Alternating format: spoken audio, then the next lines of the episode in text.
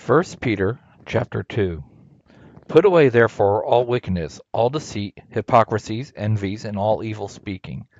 As newborn babies, long for the pure spiritual milk, that with it you may grow, if indeed you have tasted that the Lord is gracious.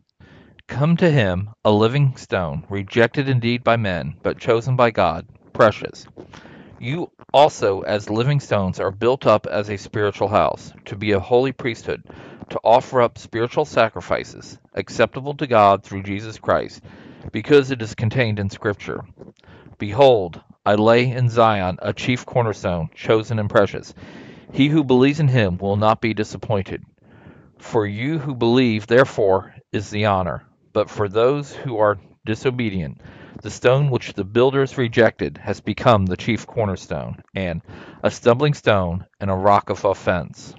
For they stumble at the word, being disobedient, to which they also to which also they were appointed.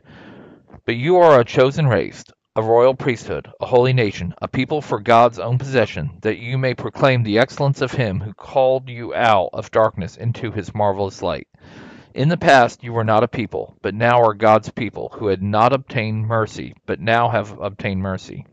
Beloved, I beg you as foreigners and pilgrims to abstain from fleshly lusts, which war against the soul, having good character among the nations, so in that of which they speak against you as evildoers, they may see your good works and glorify God in the day of visitation. Therefore, subject yourselves to every ordinance of man for the Lord's sake, whether to the king as supreme or to governors as sent by him, for vengeance on evildoers and for praise to those who do well.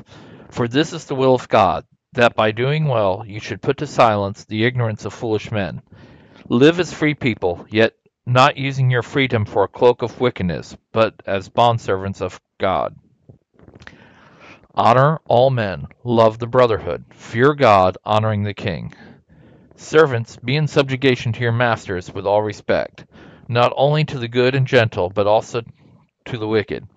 For it is commendable if someone endures pain, suffering unjustly, because of conscience towards God. For what glory is it if, when you sin, you patiently endure beating?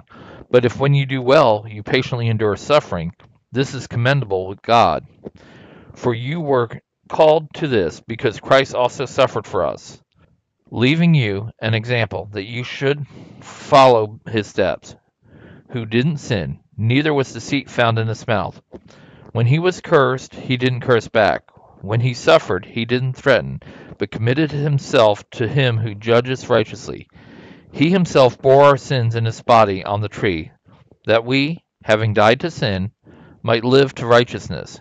You were healed by his wounds, for you were going astray like sheep, but now you have returned to the shepherd and overseer of your soul.